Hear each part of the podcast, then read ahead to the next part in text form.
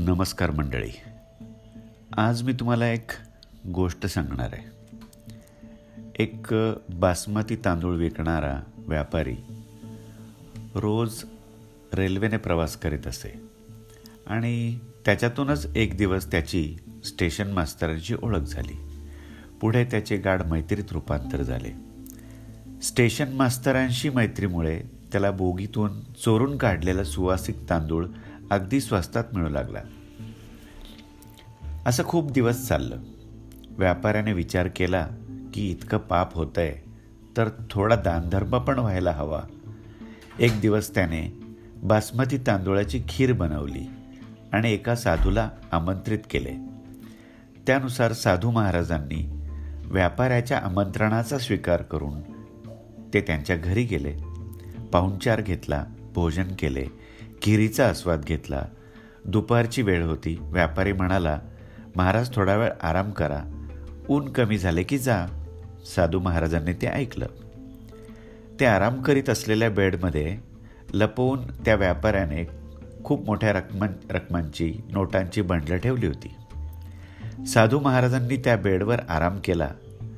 त्यांना नोटांची चाहूल लागली. इतक्या बंडलांपैकी दोन चार बंडलं जर झोळीत घातली तर काय फरक पडणार आहे? व्यापाराला तरी समजणार देखील नाही असा विचार करून त्यांनी तीन चार बंडलं झुळत घातली. दुसऱ्या दिवशी व्यापारी नोटा मोजायला बसला आणि त्याच्या लक्षात आलं की पैसे कमी आहेत. व्यापारी विचार करू लागला की महाराज कसे चोरतील? व्यापाऱ्याने नोकरांची पिटाई चालू केली. इतक्यात साधू महाराज तिथे पोहोचले. आपल्या झोळीतून नोटांची बंडलं काढून व्यापाऱ्याला देत म्हणाले नोकरांना मारू नका. मी पैसे घेऊन गेलो होतो.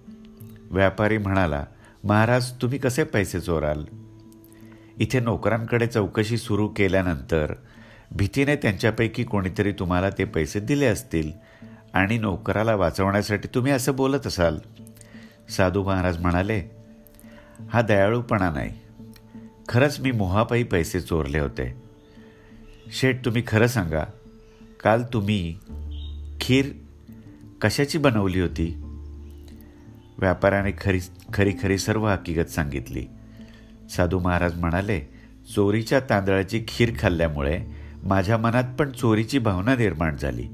सकाळी जेव्हा पोट मोकळे के झाले तेव्हा माझी बुद्धी पुन्हा जागेवर आली आणि माझ्याकडून किती मोठी चूक झाली याची मला जाणीव झाली. माझ्यामुळे बिचाऱ्या नोकरांना त्रास झाला असेल. म्हणून मी तुमचे पैसे परत करायला आलो. म्हणूनच जसं अन्न खाऊ तसं मन होईल. जसं पाणी पिऊ तशी त्या ठिकाणी वाणी होईल. जशी शुद्धी तशी बुद्धी जसे विचार तसा संसार. सांगायचा तात्पर्य या ठिकाणी असा की निश्चितपणे आपण कोणाचं अन्न खातोय ते अन्न कशापासून बनलेलं आहे? ह्या गोष्टी निश्चितपणे आपण लक्षात घेतल्या पाहिजेत. धन्यवाद.